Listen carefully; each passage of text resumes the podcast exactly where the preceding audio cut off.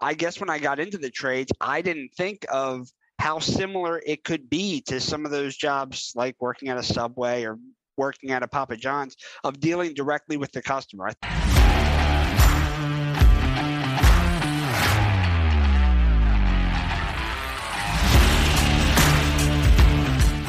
You're listening to Toolbox of the Trades, brought to you by ServiceTitan, a podcast for top service professionals where we interview leaders for their best tips and tricks of the trades.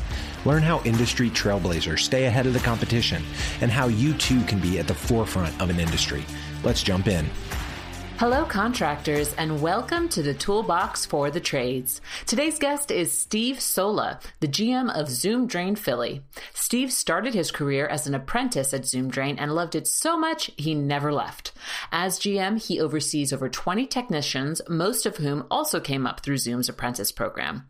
Steve credits Zoom Drain's manuals, procedures, salary ladder, and clear metrics for motivating and building a world class team.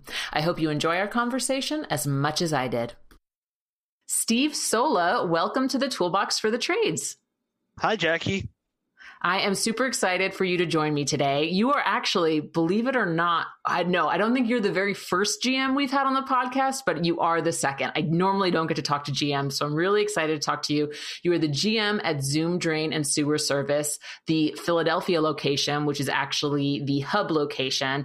You've been at Zoom for quite a while now, and I just I think you have a lot of knowledge that our audience is going to be interested in. So let's kick off this conversation the way I do every time, which is why don't you tell me how did you get into the trades?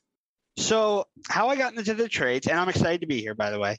Um, how I got into the trades was, uh, I guess I was like 22, 23, and uh, I was working a bunch of, uh, I worked a lot of different jobs, you know, regular jobs. I worked at Subway. I worked delivering pizzas for like Papa John's. I worked washing dishes, Ruby Tuesdays. I worked uh, at a rug store, just a whole bunch of kind of odd jobs. And sometimes I'd be, sometimes I'd work three jobs at a time. I'd, you know, work during the day and then sometimes at night I'd wash dishes. And then on the weekends I would, you know, hang out at the rug store. But I'd put in a lot of hours. I wouldn't see any overtime or anything. But, uh, you know, I, I always worked a lot and I always, uh, you know, I learned from school that, you know, school wasn't really for me at the time you know, it's uh, I, I, get very motivated by work, and I, I, like to be productive, and I didn't feel it at school right away. So I wanted to get into the trades, and um, once again, I, I, had a tough time with schooling. So even you know, trade school, I wasn't sure about it. uh, but I was lucky enough. Uh, Zoom Drain uh, took a chance on me. I saw they had in-house training. I saw that I could ride with technicians. I could learn out in the field. But uh, yeah, so Zoom Drain took a chance on me, and uh, yeah, within six months, I was uh, I was running a truck. That's awesome. Yeah, and I we'll get into Zoom's uh, apprentice program in a little bit, but what I really want to learn about their program given that you just said, man, I wasn't that good at school, what was it about that program that kept you incentivized to finish? Well, so, you know, um, I guess learning it and then applying it directly in the field you know, so we would do class two nights a week for two hours a piece. And then during the day, I would actively, you know, get to do it. You know, unlike where uh, school, you know, I might learn a, or sit through a class, learn a lot, but it would be a while before I got to apply it. Whereas this was something I could learn in class and I'd probably be doing the next day, or I had just seen it that day and I was learning the uh, the theory of it at night. So that really helped with me. Oh, interesting. So having that almost instant application of the skills that you learned really kept you motivated. Yeah, absolutely. And uh, you know, the teachers, you know, the the supervisors at the time that were doing it, wanting to to be like them and wanting to be able to um, you know perform like them, you know, really helped. Oh, nice. So they must have been pretty good role models then. Yeah, absolutely. Awesome. Awesome. Uh, we have a lot of folks who come on this podcast who talk about how they're building their apprenticeship programs. So I always love to hear, as someone who's been through that program, like what even, you know, made it worth doing. So you, after six months, you were in your own truck and then you quickly, you like just kept hitting milestone after milestone after milestone. You went from a tech to, did you go right from tech to field supervisor or did you have another role in between? So we have a ladder here. So we have kind of tech to senior tech to field supervisor. And then from field supervisor, I transitioned over into the uh, the office side of service manager and, and now general manager. Nice. What's the most surprising thing about you found about the industry since doing this line of work, having not come from it at all? What I would say is what I learned was I think the biggest thing is um, how customer facing it is.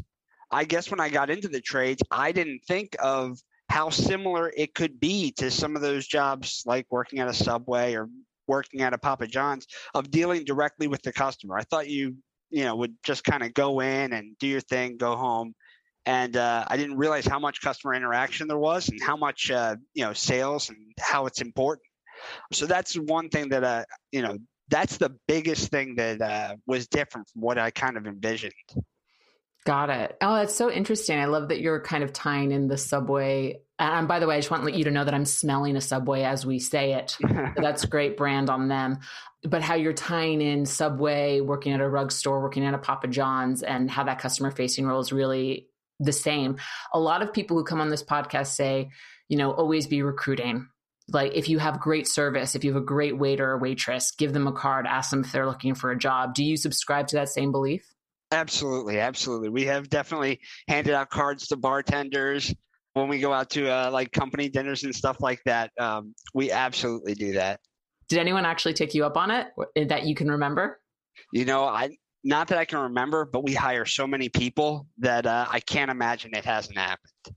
Got it. Very cool. Actually, no, I'm sorry. I can think of a case where it happened. Somebody uh, was working with their dad doing like uh, just like putting a deck in something for uh, one of our technicians, and uh, we hired that kid, and he was really successful here. Oh, that's awesome! That's such a great story. So, Zoom Drain, I alluded to at the beginning of this conversation, has grown quite a bit since you first joined. So, can you just tell me a little bit how the company's grown as you've hit your different milestones? Sure. So, when I came in as an apprentice, there were four of us, and I think there were either five or six technicians at the time. As Zoom has grown, there's been more room at the top. So, for example, when I became a field supervisor, it was because we had grown to enough techs that we needed field supervisors. And then when I became the service manager, it's because we had grown so big that we had enough field supervisors, but now we needed a service manager. You know, before it was the owner doing everything. And just as we grew and grew, you know, we needed those uh those other roles. So uh that's been I think the biggest thing. Like I said, when I started five to six techs, when I was a field supervisor, there was eight to 10 techs. I have a service manager. There was about 15 techs. Now as the GM, there's over 20 techs, four dig crews, you know, system engineers. Like we've really expanded. You know, we've gotten a lot bigger. That's awesome. And when we're talking about it, we're talking about the Philly location, right? Not the other franchise locations. Right. We're talking strictly, you know, the Philadelphia area. Got it. I love what you said. I wrote it down. The more we grew, the more room there was at the top. Can you elaborate on that and answer a little bit of why employees should also keep this in mind as they're trying to help their businesses grow? Sure. I mean, most of the jobs I had, if they weren't stagnant, if there was uh, room for movement, it was because I was waiting for you know the night manager to quit or to get fired. You know, a lot of jobs I had, the only way up was for somebody to go out. And uh, that's not been the case here. It's just the more people we have, you know, the more opportunities there are. Just as long as we keep growing, there's really there's really no end in sight. That's awesome. So, talk to me about the tools and training that you have used personally to get better and better at your job. You know, the biggest thing for me, I, I think, is our manuals and procedures as an apprentice, as a tech, that's you know what I would focus on. I'd read up on. Um, I'd use that to guide myself. And then when you get to the other side of it, when I became a supervisor or um, you know service manager, being able to edit those manuals and put things I wanted to instill and you know our procedures and how we do things, and allowed it to make it a lot easier. So I think those are probably the biggest tools. And then of course I've had you know a lot of uh, you know Jim as the uh, Jim Criniti, um, the owner, and you know Ellen Rohr and Al Levy. You know, having those kind of people in my I guess stratosphere around me to be able to um, you know ask them for help. Uh, that's also been huge as well. Yeah, Ellen and Al, who have also been on this podcast and who I consider friends. And you said manuals and procedures and the career ladder. And I'm like, oh, we're just dancing around the Al Levy question that's going to come up. Is there any? I mean, so you had the manuals and the internal resources at Zoom. It sounds like they really did everything they could to provide you with the tools that you needed to grow. And I completely, and this is a faux pas on me as an interviewer because I am familiar already with Zoom Drain. But for the folks who are not, can you just briefly describe the kind of service that you that your team provides and who you provide it to? Sure. So we're a uh, full service drain cleaning company, and um, you know a lot of our work is primarily either subcontracted or referred by plumbers. Um, we love uh, working with plumbers as an extension of their services you know, a lot of plumbers will do some drain cleaning here and there, but it's very um, like equipment driven and uh, skills driven. So when they get into things that you know maybe their equipment can't handle, or maybe they you know they're just too busy with plumbing work, you know they'll call us in, and uh, you know we like being that specialist. We like working hand in hand with the plumbers, and uh, you know we can really handle most anything. We uh, you know, do an even split of like residential and commercial. It's mostly emergency service. You know, we're we get out there, you know, same day. We really focus on like the emergency service and you know, working with those plumbers. That's awesome. I actually didn't realize that you guys worked so closely as subcontractors with a lot of plumbers. I'm curious. I know there's a stigma about working with subcontractors in the HVAC space. Have you heard the same in the plumbing space as well? No, I mean, I, I think, um, yeah, I don't think we really run into too much of that. I, uh, we have great relationship with, uh, with all our plumbers. And, um, you know, I, I think, uh, if we ever have any problems, you know, we call the plumbers, or if they have any problems, they call us. You know, the communication is just great. And uh, no, I, I think uh, I, I think it's a different situation. I, I think we're good. That, yeah, I think it is too. I'm only, and I'm, I'm just genuinely asking out of interest. Everything I've kind of heard from like the E-Myth and from owners is like how to work with subcontractors effectively. So, as someone who does a lot of subcontracting work, I really want to just hear your side of the story. Yeah, and uh, you know, and that's why we also do just a lot of referral work too. You know, it, it all depends how they, uh, you know, whatever they're comfortable with. But yeah, no, we ha- we have a lot of we have great working relationships with a lot of plumbers. Got it. All right. I need to ask this because when I first met Ellen Rohr, she did not hesitate to give me graphic description of the types of things that you find in drains. So I would love to hear your most memorable drain service job, either as a tech or as someone who had uh, from the supervisor standpoint. I mean, I, have seen a lot. It's uh, you know, some of the uh, you know, I've seen snakes, seen, you know, rats and things like that. Those are all, always kind of fun. Seen just, uh, oh man, it, it's, it's hard. Some of the, uh, some of like the more industrial ones we see, like I don't even know how to describe it. Sometimes it looks like peanut butter coming out of drain lines, and you know, it's it's just uh, very weird. And to tell you the truth, I can watch videos of clogs opening all day long. I think uh, that's you know some of the most satisfying things to watch. we do not have that in common, Steve, but I absolutely love that for you.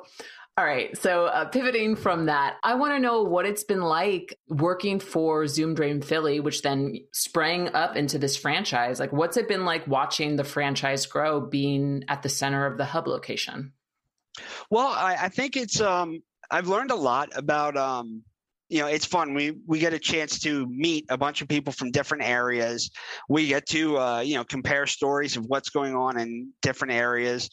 You know some things that you know i take for granted that other places don't have. You know in philadelphia philadelphia is a very old city and we have um, we have curb traps. That's something that not everybody has apparently. I thought everybody had them we have these house traps that are you know six seven eight feet deep in the sidewalk and uh, I'm learning that's not a common thing. And uh, you know, other people they're showing me fittings from where they are.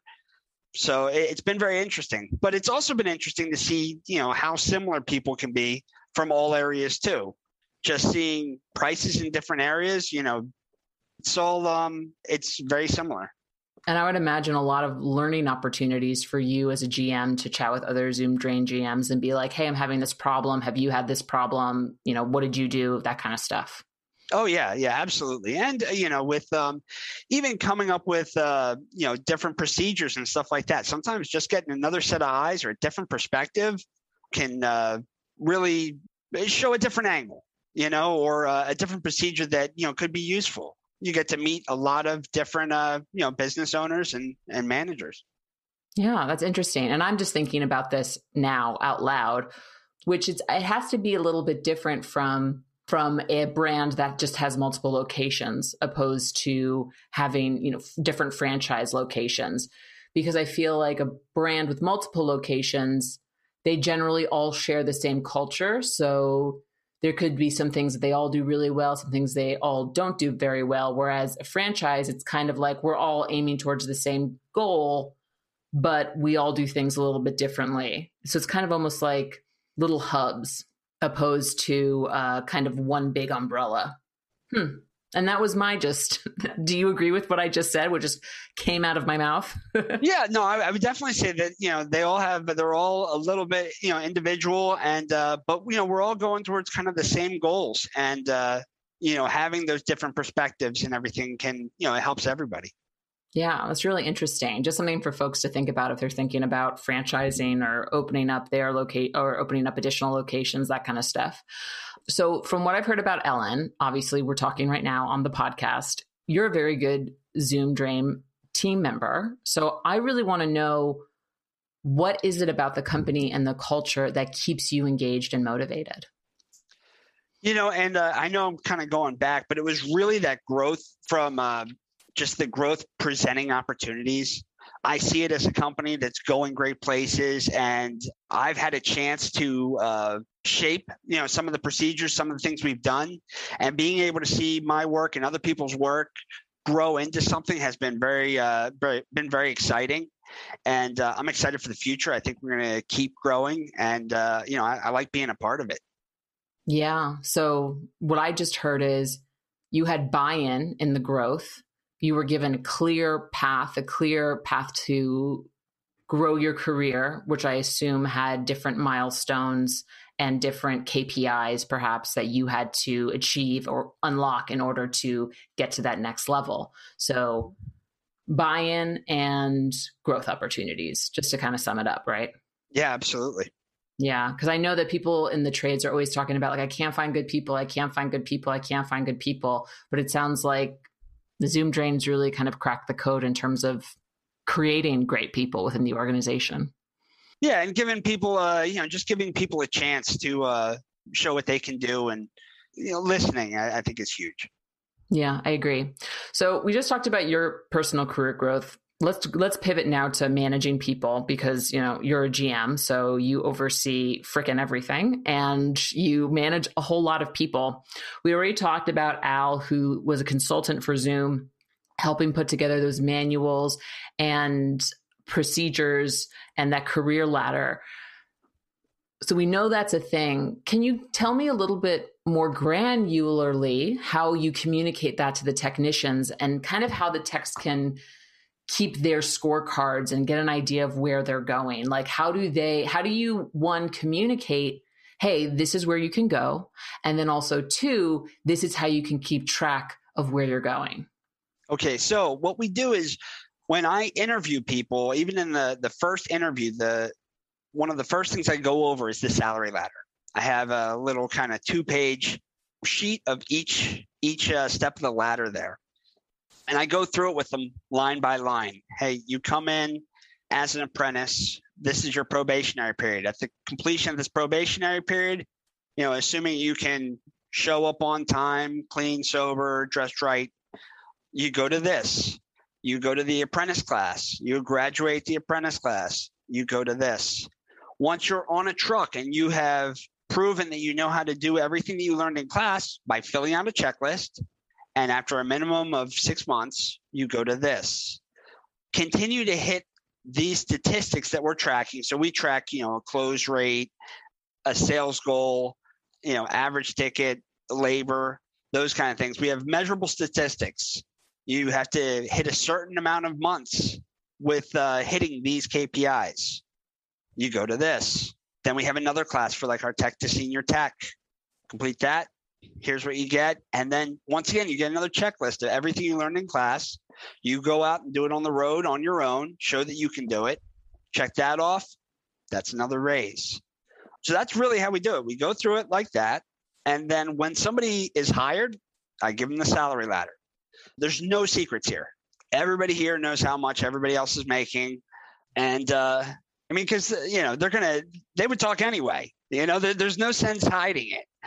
And if you want to know why that guy's making what he's making, you can look no further than the scoreboard. You know, that's um, one thing that we do is every week we post our numbers, you know, and we uh, talk about how we did. So, um, yeah, it's everybody really knows well what they're doing. And uh, our field supervisors, they sit down with the guys and, you know, we talk to them, hey, what do you need to do to get to the next pay raise? How can we help you get there? Got it. All right. So, how often do you have those sit downs? How often do you have those reviews? Is that quarterly? Is that uh, twice a year? What does that look like? So, those reviews, I mean, we do those after the weekly meeting. Oh, you know, dang. we get together with the guys, just see how their week went, you know, what they need to do. So, we uh, we stay on top of that. Got it.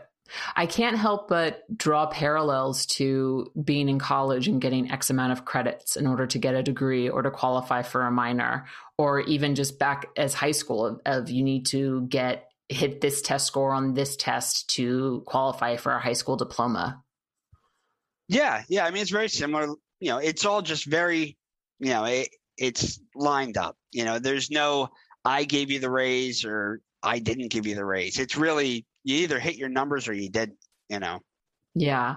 Uh, I love that you said, you know, everyone knows what everyone makes here because, and whatever, they would talk about it anyway, which is so true. I'm going to throw you a bit of a curveball question here, but as a GM, someone who definitely came up from the technician tract, what do you think most owners need to know about their technicians?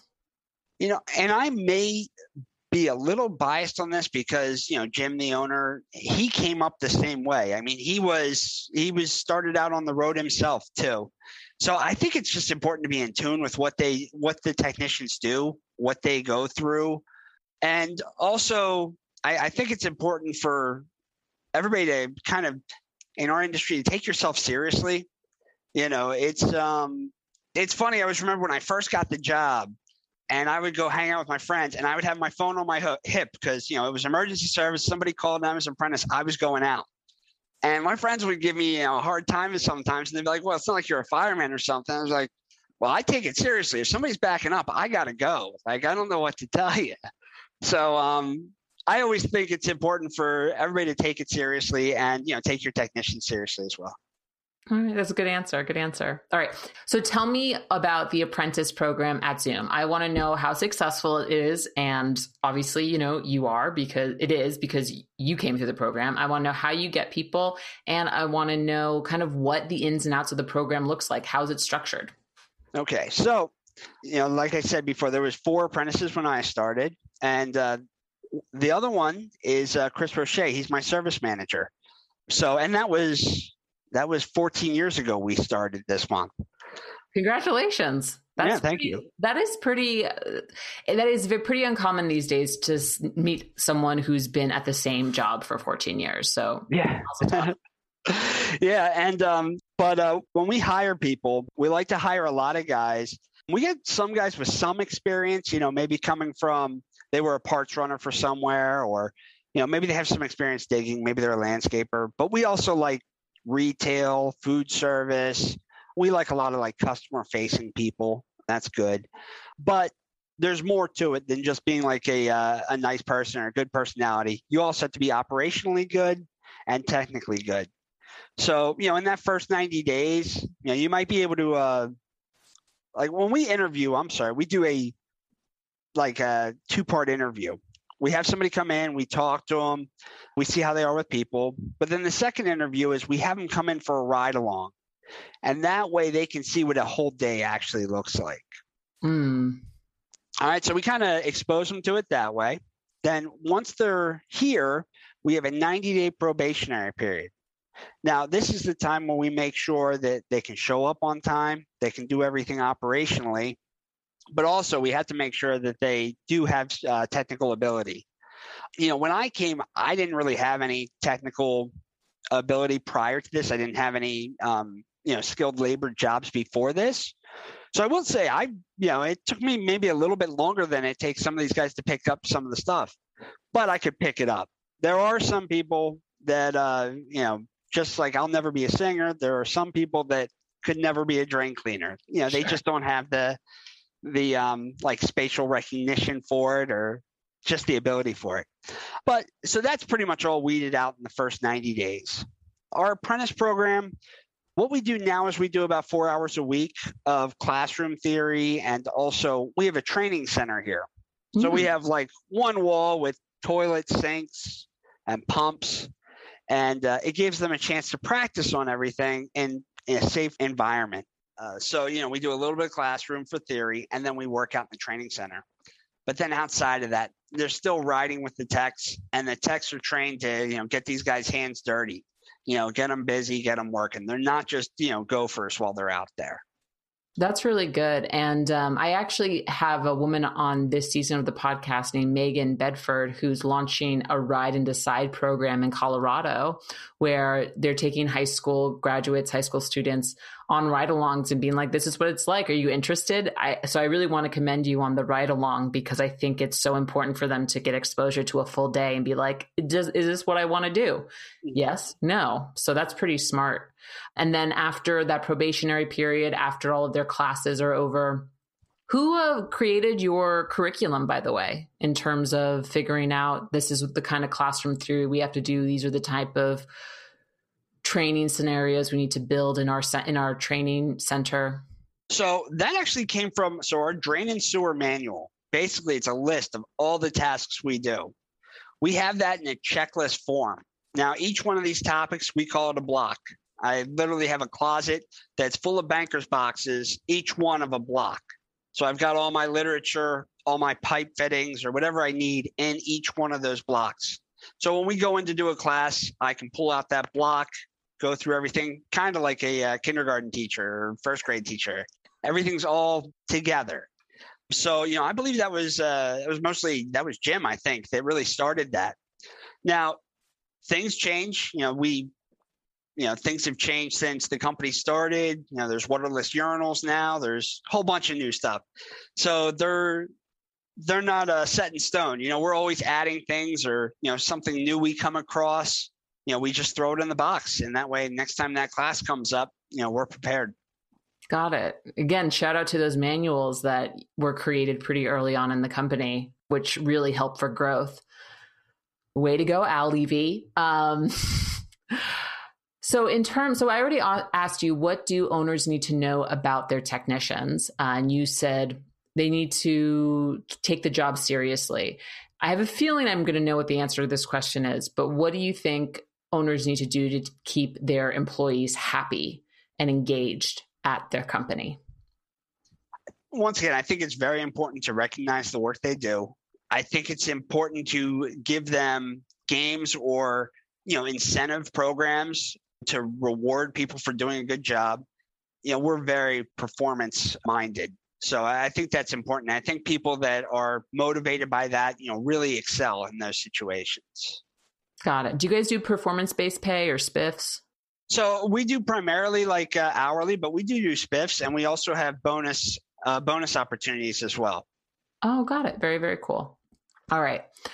So I mean, it sounds like the kind of training that was created at Zoom folks really can't get that anywhere else because it's it, it, came from the mind of your owner right? And it, it seems to be customized based on location. Like you had mentioned that wonderful example before about there's something in philly that is only in philly. And i've been to philly. Yeah like philly is a little it's like wow this is an old city.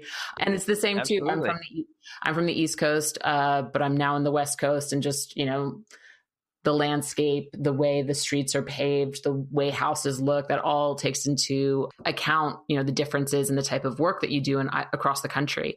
Mm-hmm. Besides technical stuff, what do you think that apprentices can get in terms of ed- education at Zoom Drain that they can't get anywhere else? Well, I mean, I would say for us, it's really the experience of the team. Um, I can't think of another drain company that's um, as big as us or as experienced as us. Since we just specialize in that one area, you know, my guys are, you know, clearing, you know, five mains a day, you know, and I think uh, a lot of, uh, you know, a lot of other plumbers or contractors, they might be doing, uh, you know, a broader scope of work. But since we just dive into that one thing, I don't think anybody has better support when it comes into that one guy who's has a, uh, drain he's never seen before. One of us has seen it. You know, one of us knows exactly what he's talking about. So I think that's uh, since we're so specialized that our experience, you know, we offer the the techs uh, support they can't get anywhere else. That's actually a really really good good point. How do you, and this is just a curiosity question on my end, how do you guys communicate when texts are on the field? Do you text each other? Do you Slack? Do you, um, like, what does that look like if someone's like, I've never seen this drain before. How do I even approach this? Like, what does that look like? So we, we text, we call, we use uh, like Google Chats. Oh, sure. Um, you know, so we have little, you know, groups set up for field supervisor, groups set up for the service side, groups set up for install so if you need to shoot something out to a bunch of people at once, we can do that. You know, we also like to shoot out little messages of fun things we see as well. So that's always fun. But uh yeah, I mean we uh we're heavy on the on the phones and everything. Got it. I had this question before, but you already answered it, which I think just goes to you being a fantastic interview subject. So, in terms of keeping techs accountable, you mentioned that you track close rate, the sales goal, average ticket, labor rate, and that you go over. I just want to make sure we get this. You go over how they're tracking every week. Yeah, yeah, we post it every week, and uh, you know we highlight the uh, the top performers. You know, ask them what worked for them that week. You know, how did they achieve those numbers and everything. So I think that's uh, I think that's very important. And even though we could we can do it digitally. We still like to write it up there, you know, so that uh, I don't know. There's just something about writing up a green number or a good week, you know, by hand that uh, means something. Got it. What kind of what does conversations look like when say if say you have a technician who hasn't been doing so well for a couple weeks in a row? What does that look like? You know, really we try and dive down to where are we running into issues? Is it a a close rate issue? Is it an average uh, average ticket issue? Because if it's a close rate, you know, I can kind of we can dive into it a little bit more. What's the objection you've been getting lately? Or you know, we, we try and dig down into what is it that we could work on to get those couple, you know, to get that up. Is it a script that we're we're saying wrong? Are we saying something to talk ourselves out of the job? Or are we just not kind of reading the situation properly? Or if it's an average are we selling the right job? Are we are we doing the right fix the first time? That that's a, a big one. Can you elaborate a little bit more on that? Sure. So there's always i think sometimes uh, and especially in like new techs people have this like this mindset that i'll fix it for as cheap as possible and i'm doing you a favor. And i always like to i always go back to um, i don't know why but i've always had terrible HVAC problems in my life. I should have gotten into HVAC because I just constantly have problems with it. But in my old house, I used to have this furnace and it wasn't that old. But I would get a no heat, you know, I would have no heat. I'd call the guy out, he'd come out, he'd look at it, and he'd be like, Hey, I got it working. I'd be like, What was it? He's like, Oh, don't worry about it. It was only 150 bucks or whatever. And I guess the first time I was like, oh, okay, cool. It seemed fine. But then it happened like two weeks later. They come back and they go, "Oh, it was nothing. I, I got to reset. You're all you're all set to go." So okay, well that's not it's it's not okay anymore because I don't want to keep running into this. Like, just tell me what I need to do. I mean, I'll, I'll figure it out. So it's those kind of situations where you know find out what the customer really wants. I wanted to not lose heat. And you know, I was willing to do what it took so I don't lose heat. I was it wasn't get me running another week. I just need to make it until whenever. No, I want to have heat. I don't want to be inconvenienced. I want the right job. So yeah, when people deal with sewer backups, it's a serious thing. You know, people don't don't necessarily want us to just plunge something. They want us to get to the bottom of it. They want us to snake it. They want us to camera it. They want us to jet it. they want to figure it out. They didn't, you know, call us and take a day off of work so that we could band-aid it until it backed up again. So I, I think that's the biggest thing is when you sell the right job the first time, things like that is what what makes the uh, fixes the average ticket. Got it. And I I was going to ask you a question about like how do you get technicians who want to do exactly what you just said, which is just put a band-aid on it opposed to fixing it? How do you get them to move past those assumptions? So is there any particular coaching? I mean, what you just said makes perfect sense. You know, your personal HVAC HVAC problem. Is that kind of how you communicate with your techs when they're like, "Oh, but I could fix it this way"? Yeah, I have I have no shortage of stories of when I wish I had I wish I'd been sold a better service or I wish I had been sold a better product. Because a lot of times when I go shopping for something, it's maybe the first time I went to go shop for it. I need somebody to tell me what I need. Sure. A lot of people with sewer issues, it could be their first or second time dealing with it. They may not know what they need in order to have a fully functional system. So, you know, it's important to uh, to remember that. Got it. Very cool. You mentioned that listening uh, was very important in terms of the owner keeping in mind with the technician. So I imagine that has a lot to do with you as well. You're a very good listener. Is there anything else that you think of when I ask you what's your personal managing philosophy? I think the the biggest thing is making sure you create a good team, and um, I, I feel like uh, it's important to to build on like your your team's culture by making sure that you get good people in, and um, I think that's important. And when some when somebody is not a good fit or when something's not working out, that should be handled as well. I, I think it's important to keep good people here, people that want to be here and that are you know looking to succeed. So I think that's the biggest thing is keeping a good, fun place, but serious place too. You know, like I said, I take myself seriously, and I expect my techs to take themselves seriously too.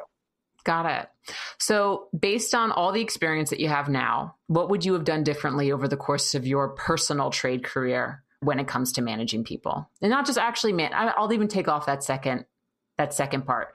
Based on the knowledge you have now, what would you have done differently in your personal trade career? Not to say I haven't made mistakes because I, I, certainly have. I don't think I, I could have done anything differently any of the mistakes I've made have been a learning moment for me, and uh, you know, really, I, have really just been lucky to have good tutelage and you know, good uh, support system here and good group of guys. I really, I don't think I would have changed anything. You know, I sometimes I think I wish I would have been here earlier, but I may not have been ready for it. So, yeah, that's a pretty know? good outlook. That's that, that. I actually share that outlook as well. It's like, yeah, yeah, I could have gotten, I could have gone here earlier, but I probably wasn't ready for it, so it's fine. So, kudos to you. We've talked, we've hit a lot of stuff uh, on the episode. Is there anything we should have talked about that we didn't? No, I mean the the one thing that I did want to kind of I actually kind of wanted to shout out ServiceTitan a little bit on the um on like uh the I'm not, gonna, I'm not gonna I'm not gonna bend your arm uh, by all means. I, I do want to say that the uh like um the forms and uh ServiceTitan has allowed us to actually put a lot of our manuals and a lot of our procedures into the job. Meaning like we can have forms kind of, you know, um that you almost had to trip over like before we used to have somebody you know you'd have to get a form out to write it before this job to make sure you asked all the right questions and everything. Now we can have a form pop up. So i will say that that has been just absolutely great. You know we um we do like how we can now use ServiceTitan to to implement our procedures and um yeah no it's, it's been great. And I, I love being able to upload the photos and videos and all that especially us. We love uploading our drain videos on every job. It's the greatest thing that's awesome. So happy to hear that, Steve. Thanks. I have a couple rapid fire questions for you that I did not give you in advance. Are you ready? Yeah, go for it. All right. How do you take your coffee? Black. If you could have dinner with one person, dead or alive, who would it be? Can we come back to it? Yeah, we can come back to it. What's the number one thing you're trying to learn more about right now? You know, I like doing things that are uh, I like doing things that are hard, and uh, a hobby of mine is uh, uh Brazilian Jiu Jitsu. Oh, so fun! That is something I'm always, you know, always working on. I always wish I were were better at, but that's that's what I, I try to do. Nice. If money weren't an object, so you had unlimited resources, what's the first thing you would do? Probably take a day off. nice. Let's go back to the dinner question. One person, dead or alive, who would it be? Oh man. No, this is it's definitely a tough one. I, I can't I mean, people have cheated and said two people before. So I mean I'm not gonna I'm not gonna whoever comes to mind. I don't know. That should be like a it should be a question I have daydreamed about or something. but I guess not. I, I don't know. I mean, I guess I, I'd always want to talk to like I'd always like to talk to somebody at the absolute like top level of like success. I don't know, maybe like a uh, Bezos or uh, Elon Musk or something. Sure. You know, yeah. I would just like to just maybe see that side of things. Yeah, that's a good answer. Do you have any podcasts or books you would like to recommend to the audience? No, I can't say I can't say that I do. I mean, podcasts. I listen to. I like to listen to the Joe Rogan show. You know, I like you know he gets a lot of good interviews on there. That's always fun. But I really don't have anything uh, trade specific I could say for uh, for podcasts. And as far as books, you know, I read I read trash novels. Believe it or not. I'm sure everybody has like uh, you know they wanted you know the books with all the platitudes and all the uh, you know, the empowering books and all that. I like trash, like John Sandford no- novels. And I, I hope that doesn't offend him, but they're just like fun novels. I don't think it will offend anyone, and I applaud you for owning it. Final question What's the number one thing every contractor must do to run a successful business? I mean, I think you have to answer the call. I mean, that's um, one thing I deal with even when I'm trying to get contractors for myself. I can't get somebody to pick up the phone if people could just pick up the phone, they could charge, you know, three and four times what they charge. So I, I think that's the biggest thing. Pick up the phone and do what you say you're going to do. And I think that's going to get you really far. Especially if you're a contractor in Philly, where Steve is apparently. That is definitely a call to action. Steve, right. thank you so much for being a guest on Toolbox for the Trades. Oh, thanks so much. ServiceTitan's Growth Series, the only masterclass featuring turnkey advice from industry experts is now available on demand. Unlock critical lessons to accelerate growth, like mastering systems and processes with Al Levy, leveraging open book management to motivate your team with Ellen Rohr, and getting into the growth mindset with Keith Mercurio. Just go to servicetitan.com slash growth to access the original series for free. Again, that's servicetitan.com slash growth.